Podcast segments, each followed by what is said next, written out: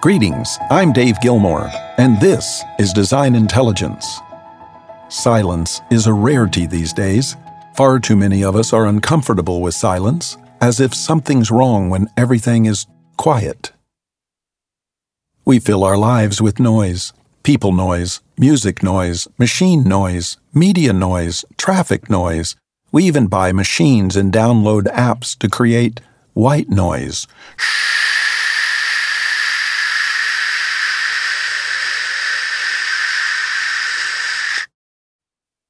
Both the forefront and backdrop of our lives are filled with noise. And so, when for a moment the noise isn't happening, as silence suddenly appears, we are uneasy, as if something is wrong. Silence, quiet, and noiselessness are precious gifts each can attain, but only through effort and discipline. But honestly, now, do you really want silence? What's the value of quiet other than to sleep? And a growing number of us can't sleep when it's quiet. So what's the big deal about silence and quiet?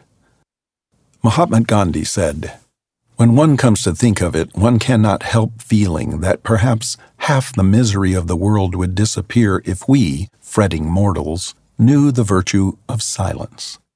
Modern civilization has taught us to convert night into day and golden silence into brazen din and noise. What a great thing it would be if we, in our busy lives, could retire into ourselves each day for at least a couple of hours and prepare our minds to listen. Psychology Today tells us about studies proving the value of silence. They say that a minimum of two hours of silence could result in the creation of new brain cells in the area of our brains linked to learning and recall. And periods of silence throughout the day enhance sleep and lessen insomnia.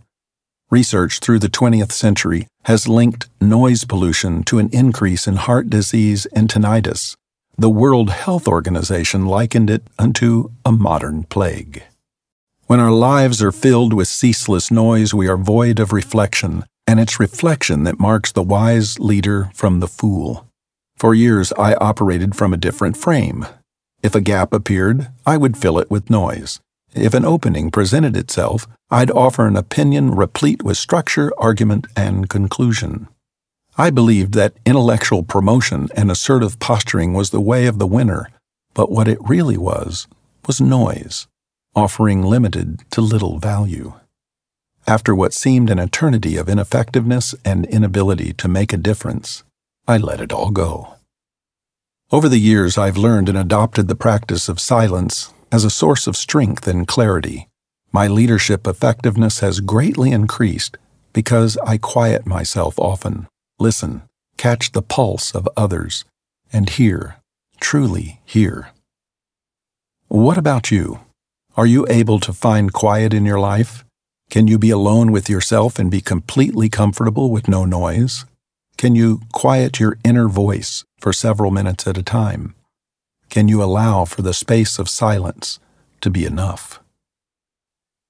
I'm not promoting an Eastern philosophy or New Age theme du jour, but rather the common sense of restoration. Putting noise on pause makes room for your mind to restore itself in silence. Once the cache is cleared, you'll find yourself focused, better able to articulate, and more aware of others.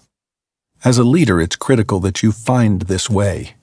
People depend on you to be the best you can be for their sake not from always broadcasting or filling up with noise and activity, but by focusing, considering, and carefully engaging. This may seem counter to how you've operated up to now, and you've been convinced that speaking over silence marks you as a better leader. Well, consider this from Abraham Lincoln. He said, Better to remain silent and be thought a fool than to speak and remove all doubt. What kind of leader are you? Until next time, I'm Dave Gilmore, and this is Design Intelligence.